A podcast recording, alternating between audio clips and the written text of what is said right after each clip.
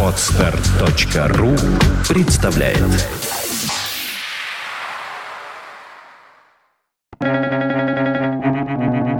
Свободное радио Компьюлента Дети начинают с любви к родителям. Взрослее, они начинают их судить. Иногда они их прощают. Оскар Уайльд. Thank you.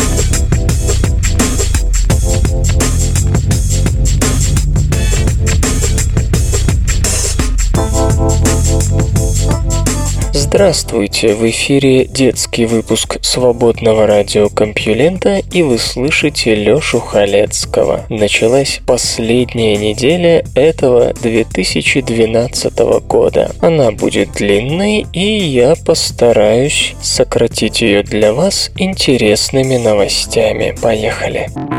Наука и техника. На входе в черную дыру может существовать огненная стена.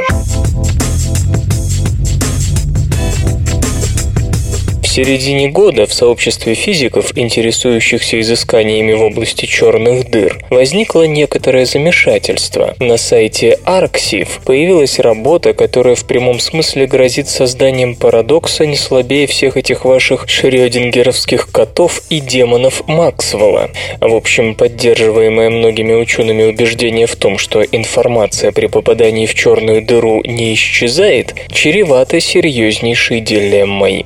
Представьте Представим, что две частицы, назовем их Алисой и Бобом, пролетают около обычной черной дыры. Алиса, будучи пойманной гравитацией черной дыры, пересекла горизонт событий последней.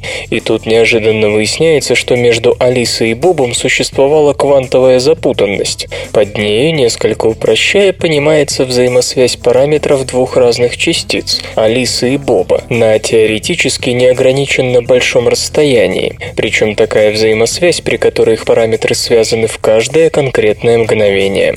Соответственно, информация о состоянии Алисы из-за горизонта событий черной дыры будет доступна Бобу, а по параметрам Боба ее сможет понять и сторонний наблюдатель. И вот тут начинается самое главное. Если, как предпочитает думать большинство физиков, информация в черной дыре не теряется после попадания туда с материей из окружающего черную дыру мира, ее можно восстановить по испусканию испускаемому дырой излучению Хокинга, то налицо противоречие между квантовой запутанностью Алисы и Боба и квантовой запутанностью черной дыры и ее непосредственного окружения. Боб получается одинаково сильно квантово сцеплен сразу и с Алисой, и с третьим лицом, которое физики называют Кэрри. Однако квантовая механика запрещает одинаково сильную квантовую запутанность между более чем двумя частицами. Квантовая запутанность склонность моногамна, или Боб не может находиться в одинаково сильно сцепленном состоянии сразу и с Алисой, и с Кэрри. И это еще не все. Что случится, если Боб будет не просто частицей, а сторонним наблюдателем и сравнит информацию, получаемую им из излучения Хокинга от Кэрри и квантово сцепленной с ним Алисы? Это будет катастрофа, комментирует физик Рафаэль Буссо из Калифорнийского университета в Беркли потому что Боб, внешний наблюдатель, видит ту же информацию в хокиновском излучении, и если они смогут поговорить о ней с Алисой, квантово сцепленной с Бобом, то будет квантовое ксерокопирование, строго запрещенное в квантовой механике. Вслед за упомянутой публикацией группы ученых под руководством Ахмеда Альмейри из Калифорнийского университета в Санта-Барбаре появилась целая волна комментариев, содержание которых весьма предсказуемо, группа Альмейри, она же сокращенно АМПС, что-то там перемудрила. Несмотря на единодушный критический порыв, оппонентам вскоре пришлось признать, что в рамках известных физических законов предложенный парадокс явно существует. Если же его нет, то какие-то из этих законов не верны.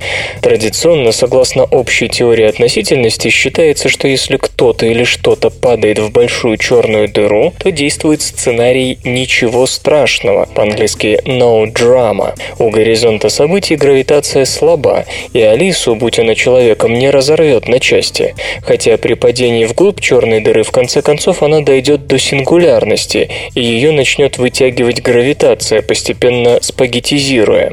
Если же предложенный господином Альмири и его коллегами вариант верен, на входе в черную дыру, точно у горизонта событий, должен быть фаервол, препятствующий попаданию квантово сцепленной с Бобом Алисы дальше вглубь черной дыры.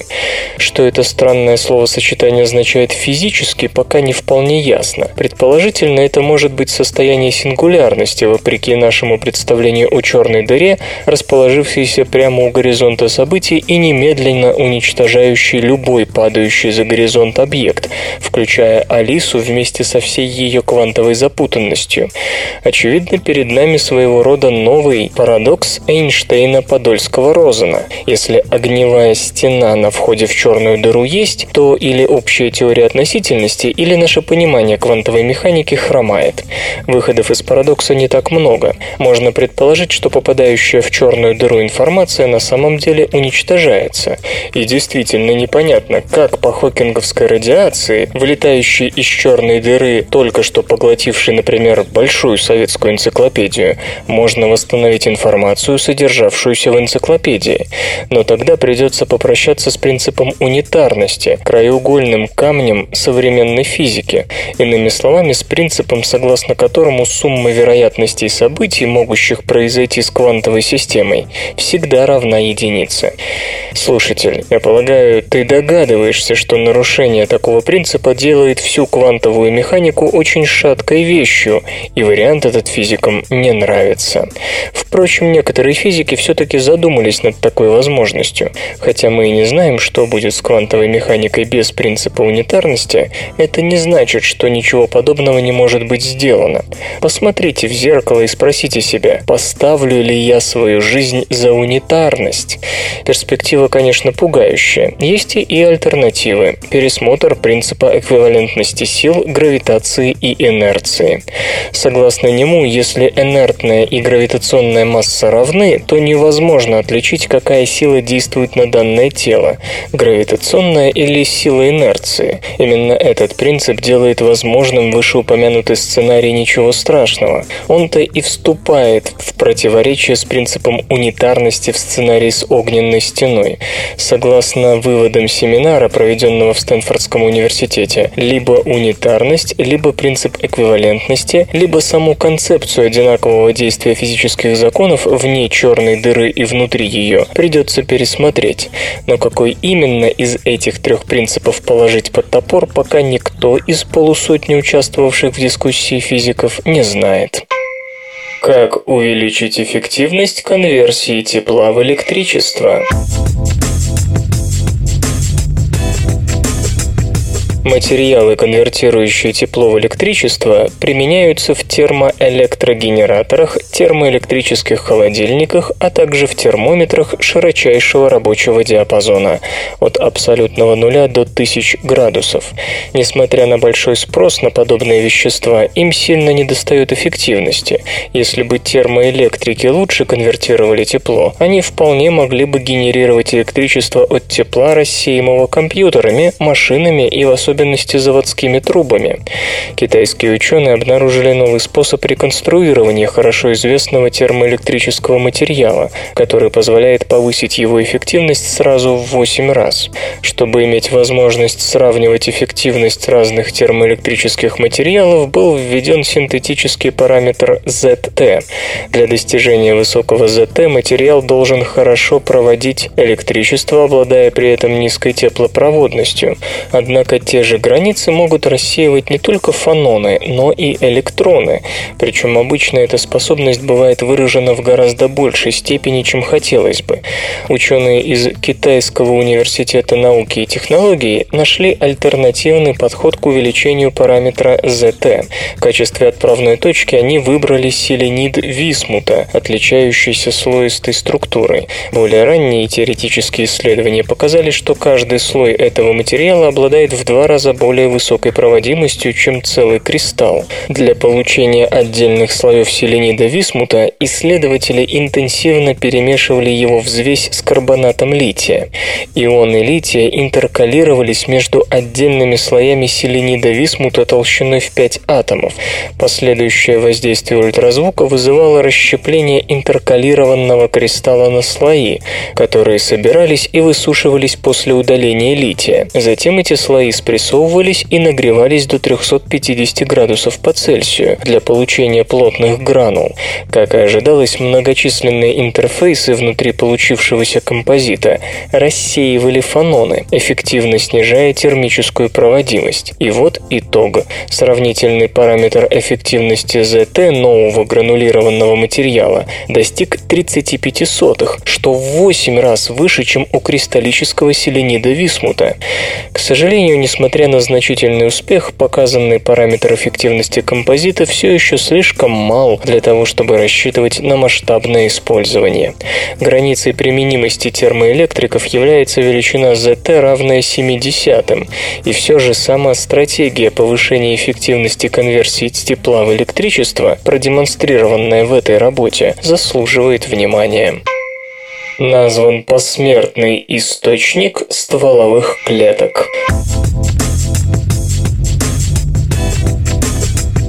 Особенность мезенхимных стволовых клеток в том, что они при пересадке не раздражают чужую иммунную систему, в отличие от других трансплантируемых тканей.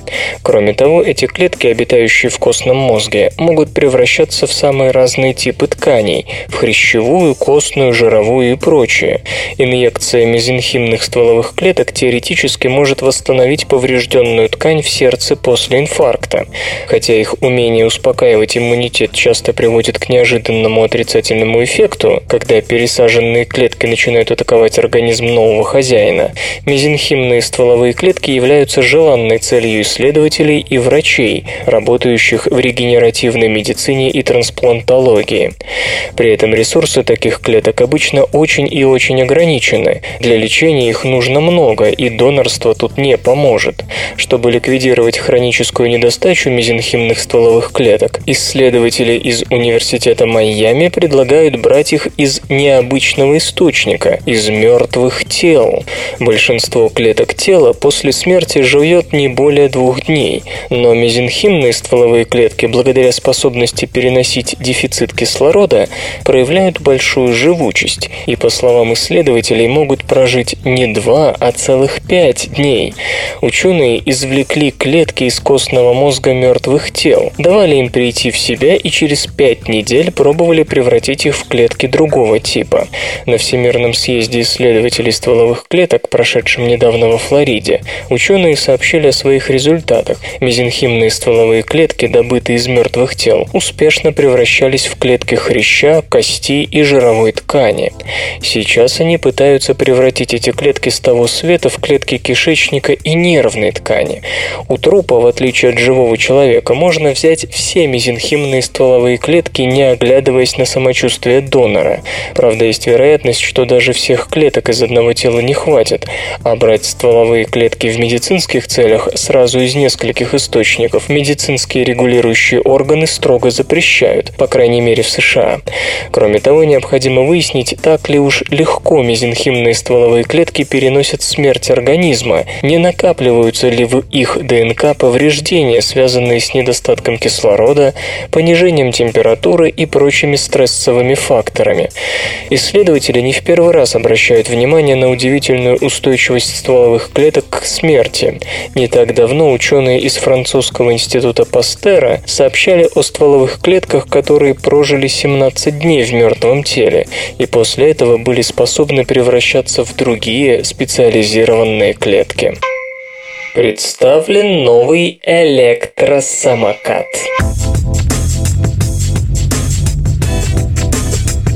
Джек – разработка голландского стартапа Live Mobility. Он обещает докатиться до рынка во втором квартале 2013 года. Стоит ли он своих денег и какой во всем этом толк? Джек, конечно, скорее электросамокат, чем скутер. На нем ездок стоит, а не сидит. Но в отличие от Segway, здешние колеса расположены последовательно, а не параллельно, что позволяет устройству в сложенном виде быть предельно компактным, всего 100 на 30 и на 40 сантиметров, то есть 12 сотых кубометра или треть маленького автомобильного багажника. Весит он чуть меньше 20 килограммов, а ездок может позволить себе разъесться до 115 кило. Сравнение с объемом багажника навеяно предполагаемым предназначением самоката в качестве транспорта последней мили. Он призван доставить вас от парковки к офису и обратно за короткий срок, что, учитывая скорость до 25 км в час и дальность до 20 км, вполне реализуемо. После поездки его можно поставить на зарядку от любой электросети. Отмечу особый оттенок слова «любой» в случае с Джек. Обещается возможность подзарядки не только от 110-22 вольт и выше, но и даже от 12 вольт бортовой электросети автомобиля. Правда, такую зарядку, мягко говоря, не назовешь производительной. Она во много раз медленнее 220-вольтовой. Поэтому разумнее класть электросамокат в багажник гибрида, многие из которых располагают нормальным напряжением. Разумеется, низкий вес и габариты дались высокой ценой. Батарею пришлось применить литий-полимерную, а пиковая мощность мотора не превышает 350 Вт. Впрочем, для самоката это более чем. Больше всего пострадала стоимость. До налога Джек обойдется вам в 1950 долларов. Если сравнивать новинку со складным электровелосипедом Веломини, который стоит от 995 долларов, то разрыв в цене очевиден. Но вот по компактности Джек все же лучшее решение на рынке двухколесных последних милевиков. Сильнейший из его конкурентов Веломини в сложенном виде занимает на 25% больше места. Даже одноколесные устройства типа Solo Wheel практически не отличаются от Jack по габаритам и цене, и это при том, что научиться ездить на них покупателю придется после приобретения, чего не скажешь о новом электросамокате. Так что новинка, вероятно, будет неплохо встречена рынком, особенно если цена упадет. Пока же конструкторы собирают средства на производство через хорошо знакомый вам Kickstarter. С 15 декабря, когда был дан старт народной помощи, и по сей день они получили всего 3404 доллара, что не в последнюю очередь связано с близким Рождеством. За 51 день, что остается до закрытия копилки, нужно накопить еще 71 596 долларов. Получится ли? Игры, игры, игры, игры. Венчабит назвал самые инновационные игры идеи года.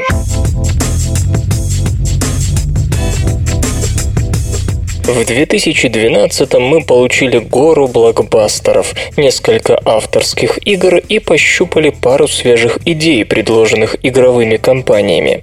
Увы, инноваций было меньше, чем хотелось бы. Впрочем, оно и понятно. Игровая индустрия – многомиллиардный бизнес, и рисковать деньгами никто просто так не будет. Дело привычное. Нам предлагают развлечения, мы за них платим. Если есть спрос, то зачем же рисковать и что-то придумать? Придумывать, но несколько свежих идей все-таки проклюнулось, и их отметил в итоговом обзоре сайт VentureBeat. Итак, интегрированный геймпад. Конечно, речь идет о приставке Wii U, выпущенной компанией Nintendo в ноябре. Главная изюминка платформы – беспроводной контроллер. Он оснащен гироскопом, акселерометром, набором органов управления, встроенной камерой и 6-дюймовым сенсорным дисплеем. Последний позволяет не просто применять применять манипулятор как средство ввода, а интегрировать его в игру, выводить сопутствующую игровую информацию, дополнительные геймплейные ракурсы, использовать в мини-играх и системах дополненной реальности.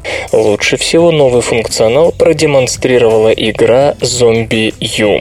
Далее, безмолвные истории. Манимализм в играх нельзя назвать столь уж новым явлением. Достаточно вспомнить проекты N+, и Limbo, но добиться такого же эффекта, как в игре Journey, еще никому не удавалось. Американская независимая студия That Game Company сумела представить эпическую захватывающую историю, не проронив вообще ни слова. Ни диалоги, ни тексты игре попросту не нужны, ведь перед нами блестящее сочетание музыки, картинки и интерактивных элементов, а в результате лучшее исследование мира из тех, что мы видели в 2012 -м. Можно также отметить инди-хоррор Slender и игру Dear Estne, отправляющую нас на загадочный остров. Этим проектом удалось превратить всю историю в виртуальную реальность, так что для ее изучения необходимо исследовать игровой мир.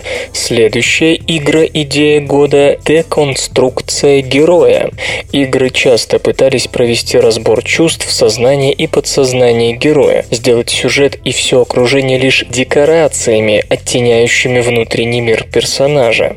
Задача похвальная, но чрезвычайно трудная даже для литературы с кинематографом. Играм-то такого нарративного уровня далеко, но кое-кто все же приблизился к идеалу. Venture Beat упоминает I Am Alive, Zombie U, The Walking Dead, Spec The Line.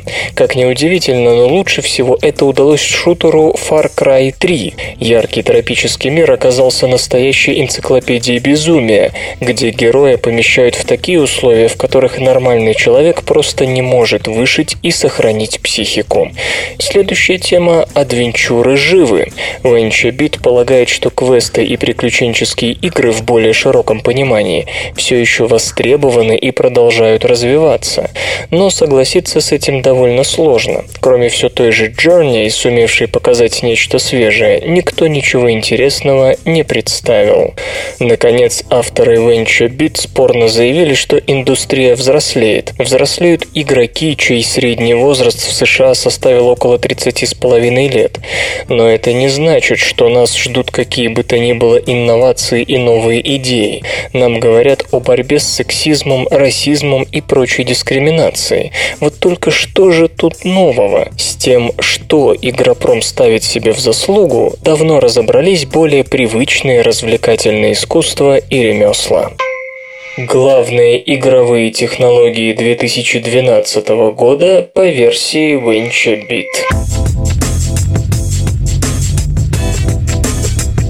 Вот вам прописная истина. Компьютерные и видеоигры – это не только картинка, сюжет, звук, но и новые технологии взаимодействия с виртуальным пространством. В общем, портал VentureBeat назвал главные технологии уходящего года.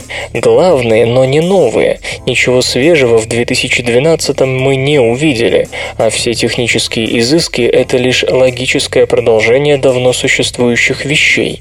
Если отбросить детали, то можно сказать, сказать, что игровая индустрия сосредоточилась в 2012 на трех базовых направлениях – автостереоскопии, тачскринах и сенсорах движения. По сути, они не дебютировали, а лишь утвердились в игропроме, а основные презентации состоялись на выставках Consumer Electronics Show и Electronic Entertainment Expo. Автостереоскопия – этот неформальный термин описывает стереоскопическое 3D-изображение, которое формируется без с помощью специальных очков, фильтрующих кадры отдельно для левого и правого глаза, к примеру, NVIDIA 3D Vision. Комбинируя два разных изображения на экране, девелоперы создают эффект глубины и ощущение настоящего 3D-пространства. Впрочем, у этого механизма есть серьезный недостаток – ограниченный угол обзора. В среднем он варьируется от 45 до 60 градусов. Кроме того, примерно 12% людей страдают так называемым называемой стереоскопической слепотой, из-за чего не способны видеть эти веселые 3D-картинки. Основной платформой, если не считать всяческих телевизоров, проекторов и прочего, развивающей это направление, остается handheld Nintendo 3DS.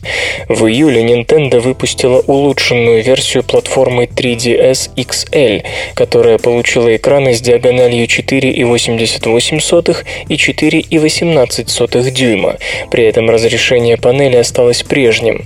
Сенсорные экраны и поверхности – второе базовое направление уходящего года. Чувствительные к силе нажатия, воспринимающие касание пальцев или электронных перьев экраны – норма для сегодняшних планшетов и смартфонов. Именно мобильные приложения, в том числе игры, как раз и являются основными потребителями этой технологии. Сами понимаете, иных средств ввода у подобных устройств просто нет.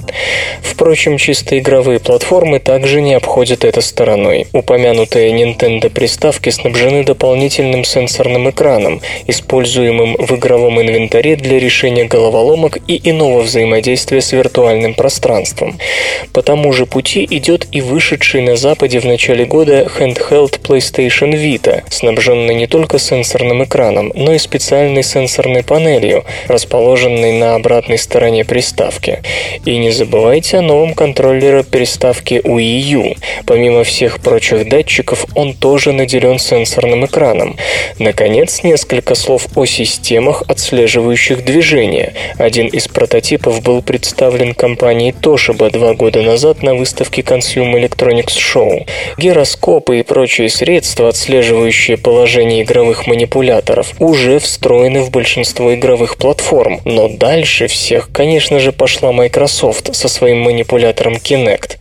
Устройство позволяет фиксировать не только жесты, но и движение всего тела игрока. Остается лишь устранить последнее препятствие – отсутствие интересных игр. Эти забавные ученые. Карл Линней – известный шведский ботаник, естествоиспытатель и натуралист. Когда он учился в средней школе, преподаватели весьма нелестно отзывались о способностях будущего великого ученого. «Ваш сын не способен учиться в средней школе», – говорили они отцу Карла Линнея. «Напрасная трата времени и денег. Он не рожден для науки и упорных занятий. Вместо изучения латыни он тратит время на раскладывание трав на бумаге. Ему не под силу закончить курс средней школы. Лучше его взять из школы. Полезнее будет, если ваш сын займется каким-нибудь ремеслом. Например, ну, сапожным. Наука и техника. В 2040 году столкновения с астероидом не будет.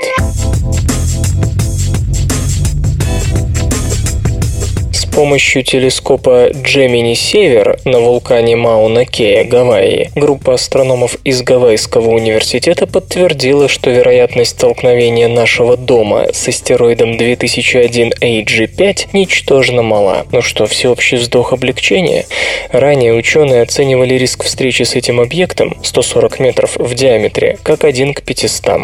Если бы столкновение состоялось, то было бы выпущено около 100 мегатонн энергии, что в несколько тысяч раз больше мощности атомных бомб, завершивших Вторую мировую войну. Согласно статистике, тело подобного размера врезается в Землю в среднем каждые 10 тысяч лет.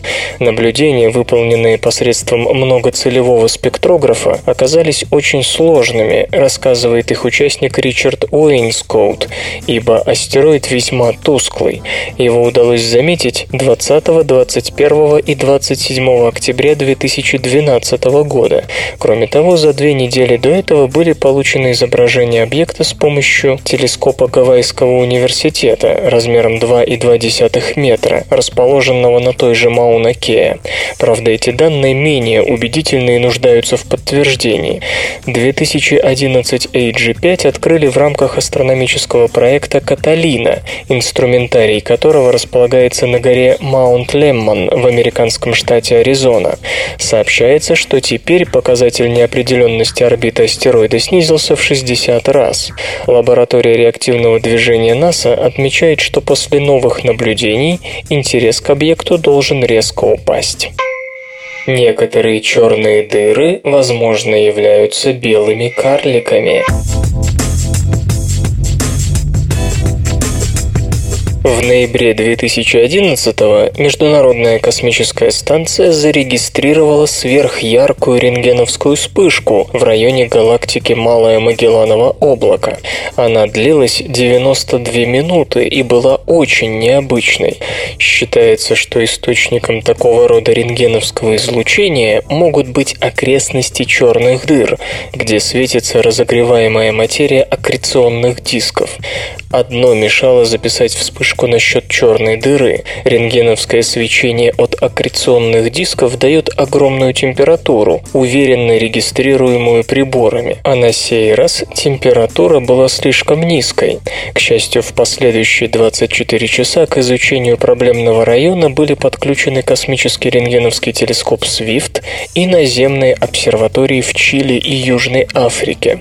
Комбинируя их данные, астрономы под руководством Альберта Конга из Национального университета Цинхуа, Тайвань, пришли к выводу, что рентгеновский источник Макси J0158-744 на деле является белым карликом, маскирующимся под черную дыру. Источником его необычной светимости в рентгеновском диапазоне был термоядерный синтез вещества, воруемого белым карликом у более горячей звезды главной последовательности, которая является его компаньоном по звездной системе. По мере хищения на поверхности белого карлика образовался слой из водорода. Когда его скопилось достаточно для инициации термоядерной реакции, началась интенсивная вспышка, которую и заметили на Земле. Да, к тому времени астрономы уже знали, что белые карлики в двойных системах способны на такое – на кражу вещества и временные термоядерные реакции на своей поверхности. Но считалось, что подобные вспышки носят умеренный характер. Ультраяркая же вспышка Maxi J0158744 стала первой, которую получилось отожествить с белым карликом.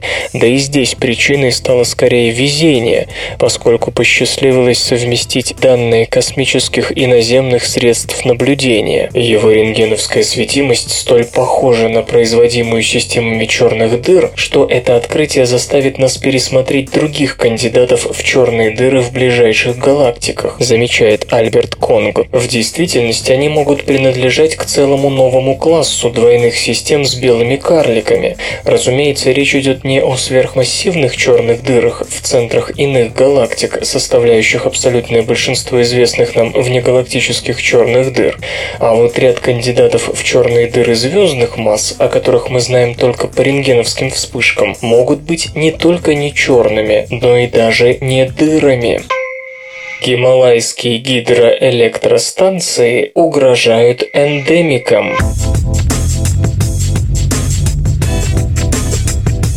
Гималаи – крупнейшая горная система Земли. Вскоре может поставить очередной рекорд по плотности плотин на планете. Хм, мне тут редактор сделал пометку, чтобы я оценил скороговорку по плотности плотин на планете. Ну, честно говоря, легкая скороговорка.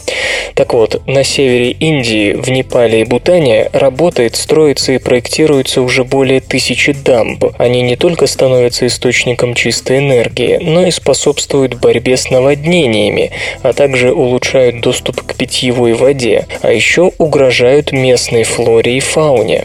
На гидроэлектричество приходится около 1 пятой индийской энергетики. При этом до сих пор почти 300 миллионов жителей страны не могут щелкнуть выключателем или вставить вилку в розетку.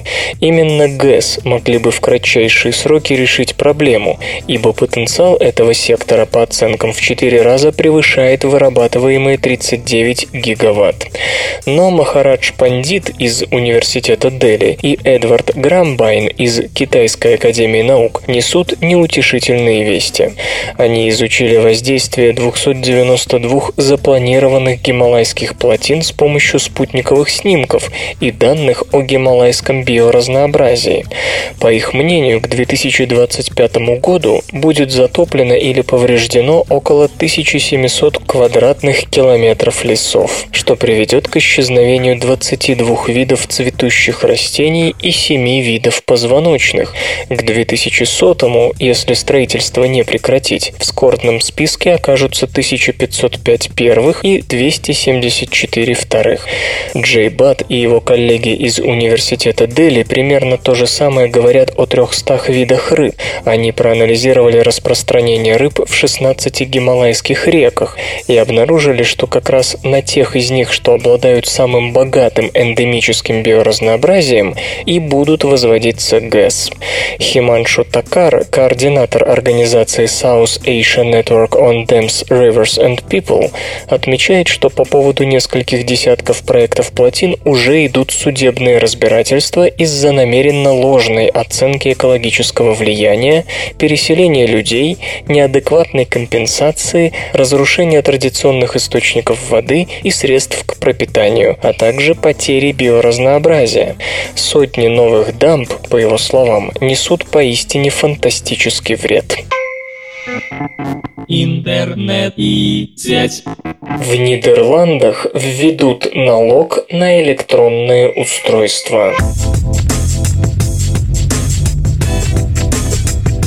Парламент Нидерландов проголосовал против введения официального запрета на загрузку пользователями интернета пиратского контента. Авторы инициативы предлагали на законодательном уровне запретить скачивание нелегальных копий фильмов, музыкальных композиций, программных продуктов и прочего. Предполагалось, что это защитит интересы владельцев авторских прав. Однако парламентарии решили, что такая мера полностью не решит проблему распространения пиратского пиратского контента через сеть. Кроме того, это может привести к спорам вокруг защиты неприкосновенности частной жизни веб-пользователей. В результате было решено ввести налог на компьютерные устройства, который покроет убытки владельцев копирайта от распространения нелегальных материалов в интернете. Облагаться ими будут персональные компьютеры, смартфоны, планшеты, а также устройства хранения информации, в частности жесткие диски. Объявить Объявить о вводе налога планируется 1 января 2013 года. Предполагается, что его размер составит от 1 евро за накопитель до 5 евро за десктоп или ноутбук. Игры. Bioshock Infinite получила новую обложку.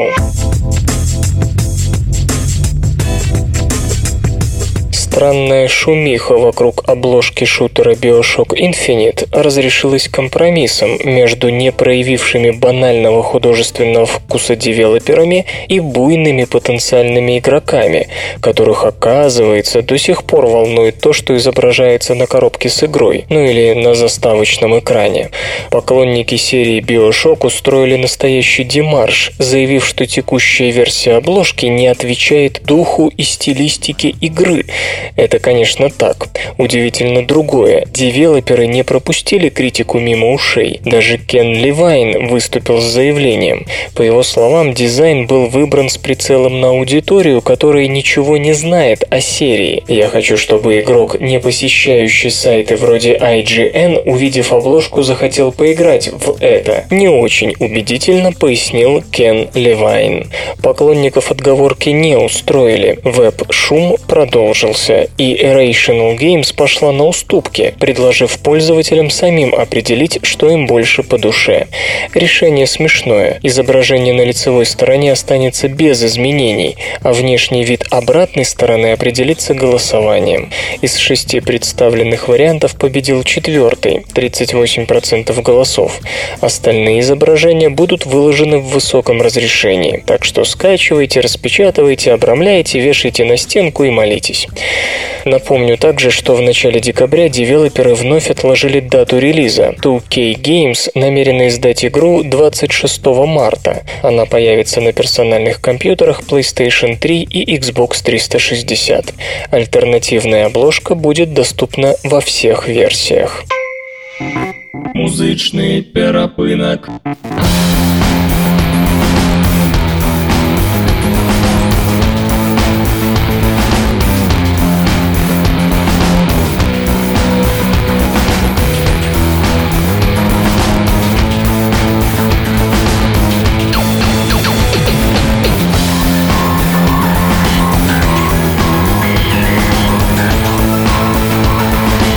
Сегодня в эфире свободного радиокомпьюлента группа «Либидо», а получать эстетическое удовольствие мы будем от песни «Если хочешь». Полночное метро и мы с тобой не пара И мы с тобой целуемся по запаре. Скажи, что это любовь Нам было хорошо, а утром опоздали Друг друга не нашли, но и не потеряли. Давай. Увидимся вновь. А если хочешь, давай опять у меня. Сегодня этой ночью будем только ты и я. А если хочешь, ты просто скажи. А если хочешь, давай поймаем такси. Уедем в центр Москвы И будем просто бродить по улицам ночным. Oh yeah, если захочешь. Бесплатный интернет так больно ру. Ты можешь удалить мой номер ICQ Ты можешь не звонить, но знай Сегодня я жду. Опять полночное метро И мы с тобой не пара И мы с тобой целуемся по паре Скажи, что это любовь. А если хочешь, давай опять у меня. Сегодня этой ночью будем только ты и я. А если хочешь, ты просто скажи А если хочешь, давай поймаем такси. Уедем в центр Москвы И будем просто бродить по улицам ночным Если захочешь, если захочешь А если хочешь.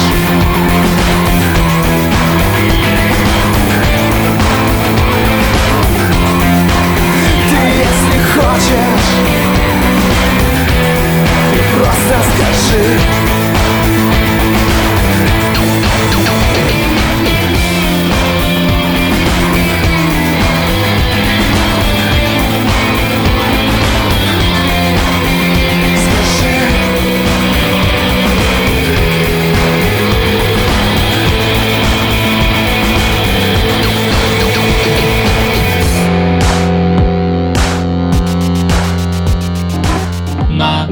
и техника. В Антарктиде теплеет быстрее.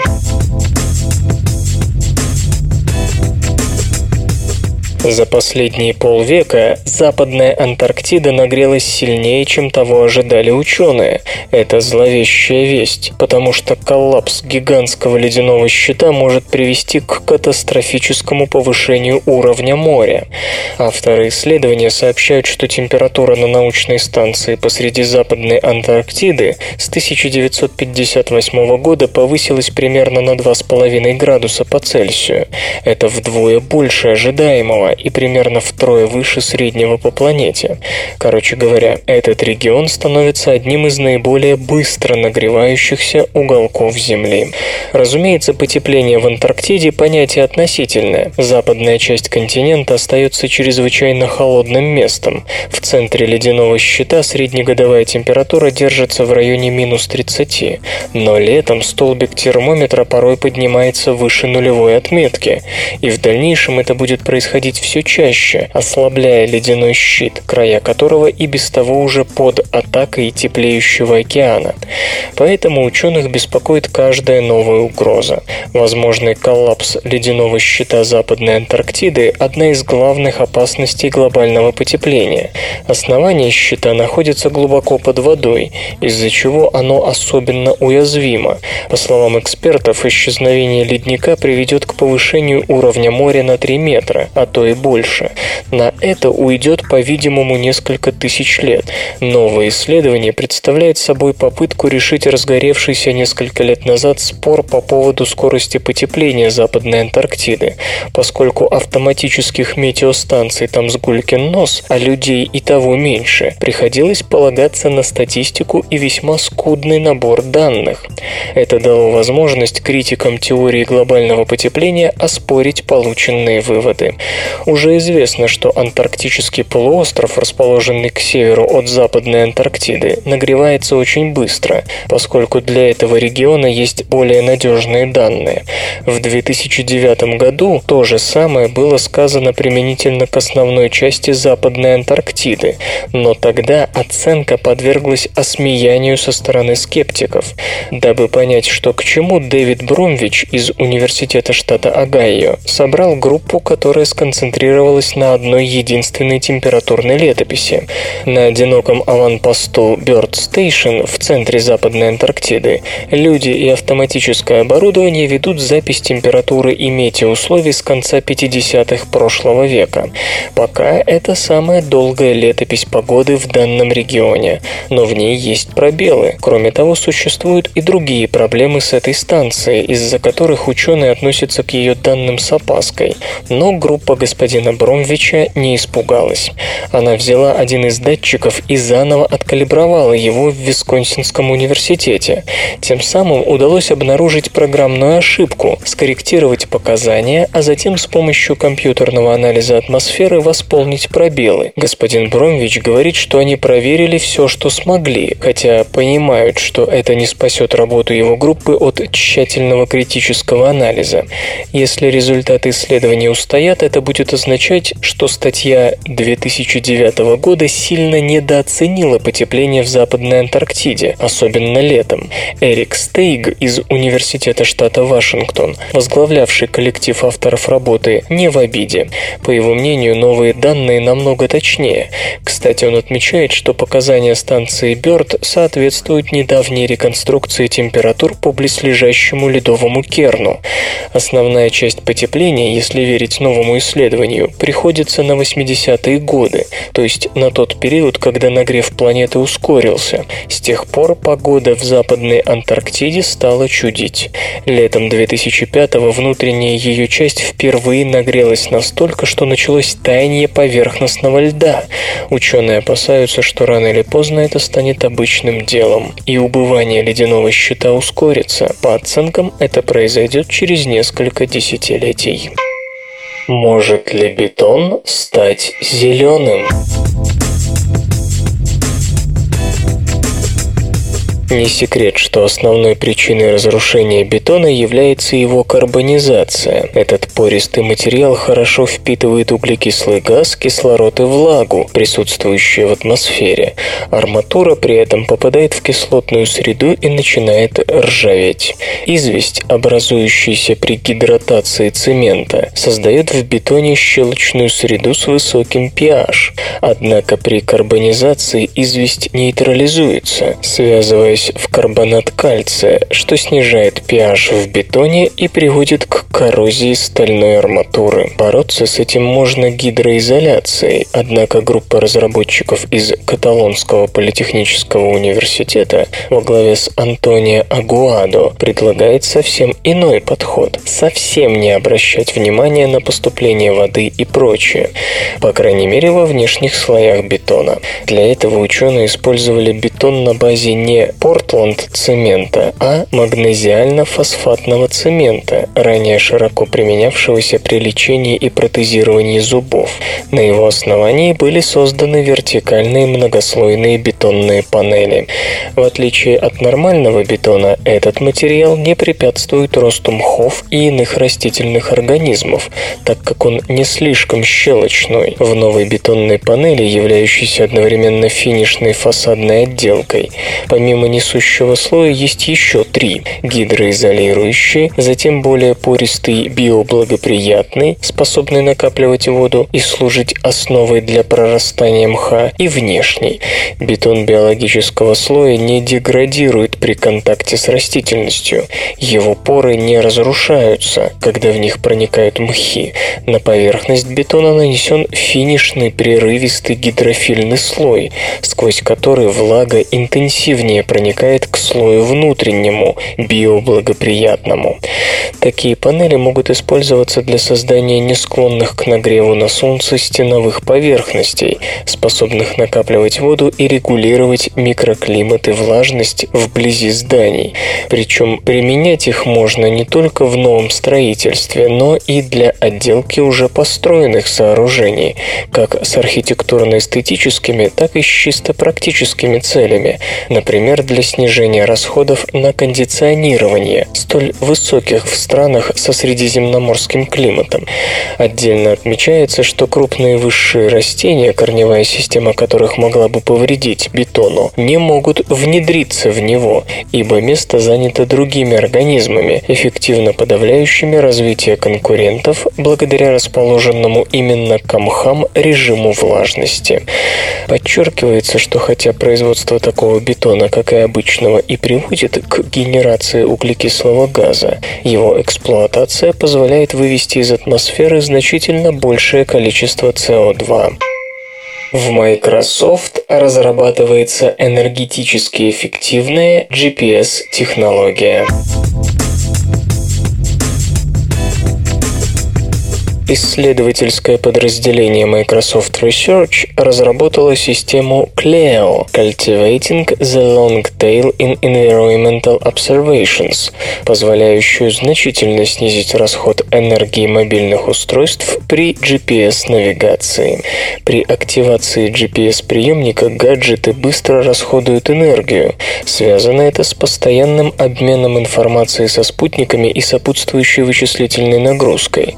К примеру, примеру, время первого определения координат, так называемый холодный старт, может превышать 10 минут, что объясняется необходимостью получения актуальных орбитальных данных.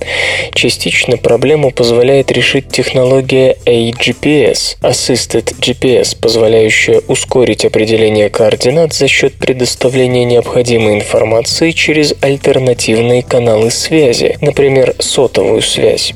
Microsoft предлагает улучшить работу работу GPS-систем за счет применения облачной вычислительной платформы. В этом случае устройство будет обмениваться данными со спутниками в течение всего нескольких миллисекунд, а основная вычислительная нагрузка лежит на удаленные серверы. В результате энергетическая эффективность может быть увеличена в несколько раз. Отмечается также, что предложенная система теоретически позволит наделить GPS-функционалом самые разнообразные устройства, устройства, включая всевозможные сенсоры. Двух батареек АА стандарта, как утверждается, хватит для использования системы Cleo в течение полутора лет. Железо и гаджеты. LG готовит новые телевизоры на платформе Google TV. Компания LG Electronics покажет на выставке Consumer Electronics Show, которая с 8 по 11 января пройдет в Лас-Вегасе, умные телевизоры нового поколения. Готовящиеся к выпуску панели выполнены на платформе Google TV. Она предоставляет доступ к веб-ресурсам и онлайновому контенту. Пользователи смогут вести поиск, посещать сайты вроде Twitter и Picasa, смотреть YouTube-видео, а также флеш-контент. В проекте по разработке Google TV принимали участие компании Intel и Sony, а технически платформа реализуется на основе Android, браузера Chrome и системы на чипе Atom. В ассортименте LG уже есть телевизоры на базе Google TV с диагональю 47 и 55 дюймов. Сообщается, что компания представит панели высокой четкости размером 42, 50 и 60 дюймов. Управлять работой умных ТВ-панелей пользователи смогут при помощи жестов, а также посредством специального пульта с QWERTY клавиатурой. Информации об ориентировочной цене новинок пока нет. Факты и фактики. Знаете ли вы, что статистика Международной дорожной федерации утверждает, что в Монако самая большая плотность автомобилей по отношению к общей протяженности дорог?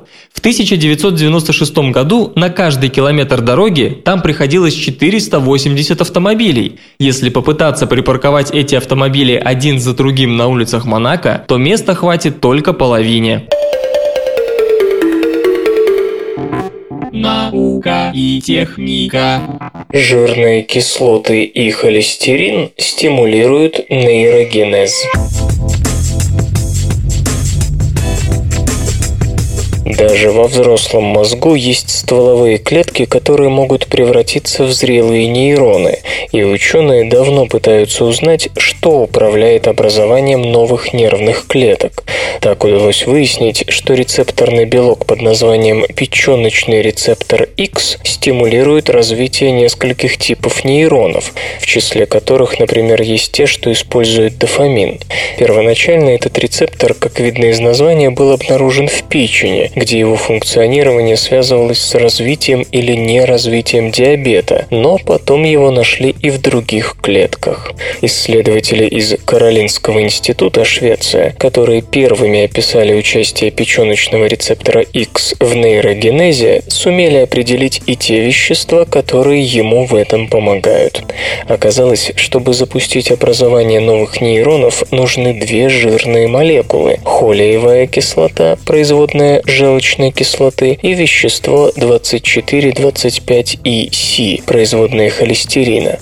Холиевая кислота стимулирует развитие нейронов красного ряда, структуры, которая нужна для интеграции разных отделов мозга, а 24-25-EC запускает развитие дофамин-синтезирующих нейронов, необходимых для контроля над мышечной активностью и вообще опорно-двигательным аппаратом.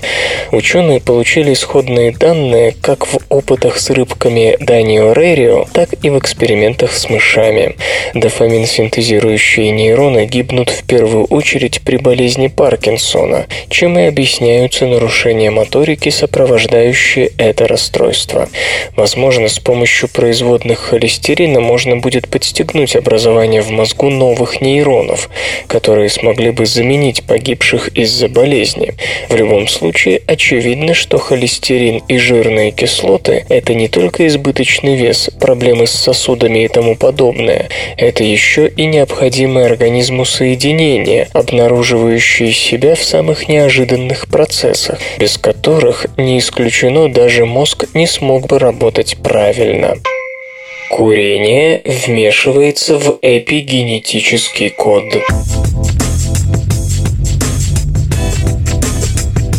Курение влияет на эпигенетические модификации в ДНК курильщика, но как именно эти модификации сказываются на здоровье, пока не совсем ясно. К такому выводу пришли ученые из Имперского колледжа в Лондоне, проанализировавшие эпигенетические изменения в клетках крови у 374 людей.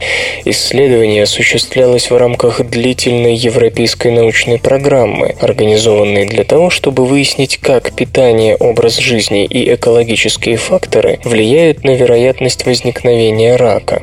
Половина из участвовавших в эпигенетическом исследовании получили опухоли кишечника или легких в течение 5-7 лет с момента начала здравоохранительной программы. При этом, как пишут ученые в журнале Human Molecular Genetics, у курильщиков были четкие эпигенетические отличия от некурящих. В 20 различных районах ДНК у них отсутствовали эпигенетические метильные метки. Дополнительные эксперименты на мышах позволили сузить до 4 число генов, на эпигенетический статус которых влияет табачный дым. Удаление метильных модификаций означало, что активность этих генов возрастает.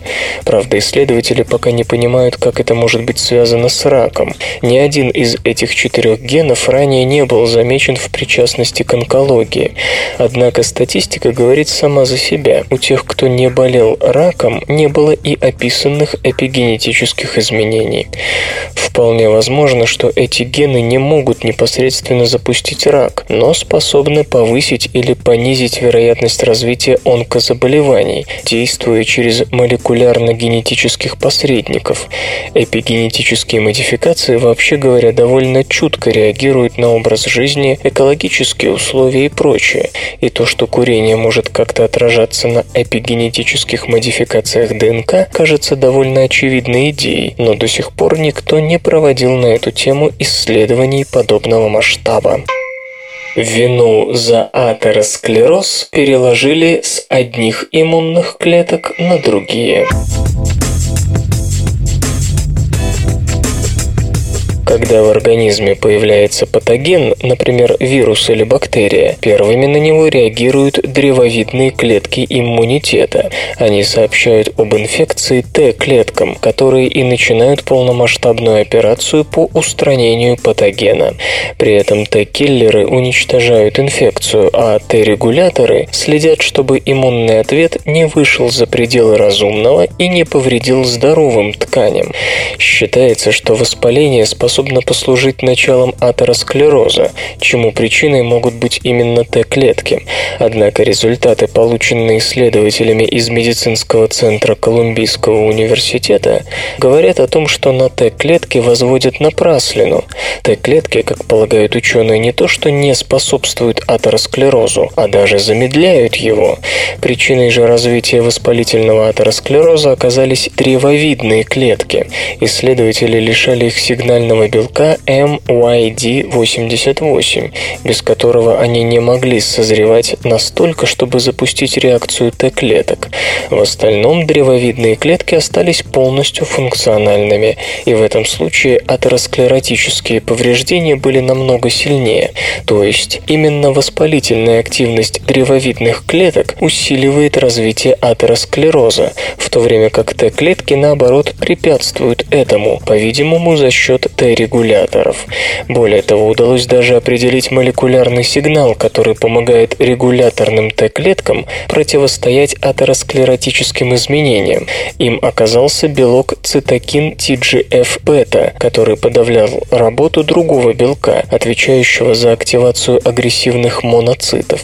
Причина того, что до сих пор иммунными промоутерами атеросклероза считались Т-клетки, коренилась в экспериментальных тонкостях.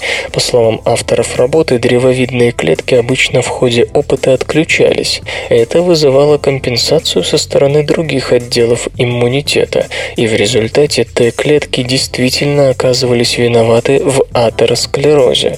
Но теперь, очевидно, эту схему придется пересмотреть, как и подход к созданию антиатеросклерозных вакцин, которые сейчас пытаются разрабатывать с учетом участия иммунной системы в развитии этого заболевания. Железо и, гаджеты. Чип Tegra 3 уступает по характеристикам процессорам Clover Trail. Корпорация Intel заявляет, что платформа Clover Trail для мобильных устройств во многих задачах выигрывает у системы на чипе NVIDIA Tegra 3 по ключевым показателям – быстродействию и энергетической эффективности.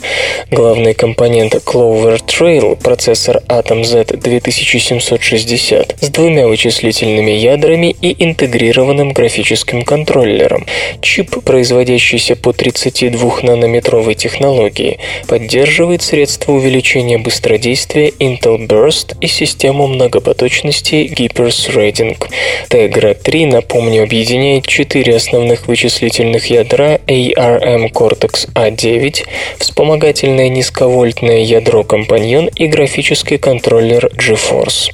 Intel сравнила работу процессоров на примере двух планшетов. Один из них использовал Atom Z 2760 в связке с Windows 8, другой Tegra 3 и Windows RT. Речь идет о Microsoft Surface.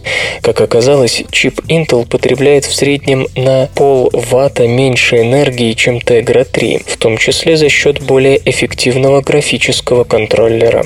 Впрочем, нужно заметить, что Windows RT не в полной мере задействует возможности низковольтного ядра Tegra 3, поэтому при применении других операционных систем, скажем Android, результаты тестирования могут быть другими. Свободное радио Компьюлента.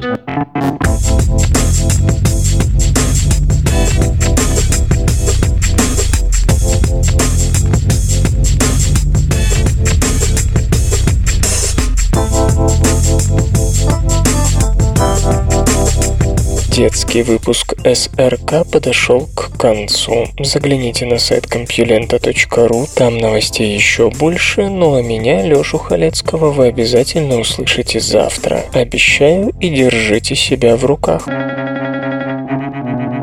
Свободное радио Компьюлента. Скачать другие выпуски подкаста вы можете на podster.ru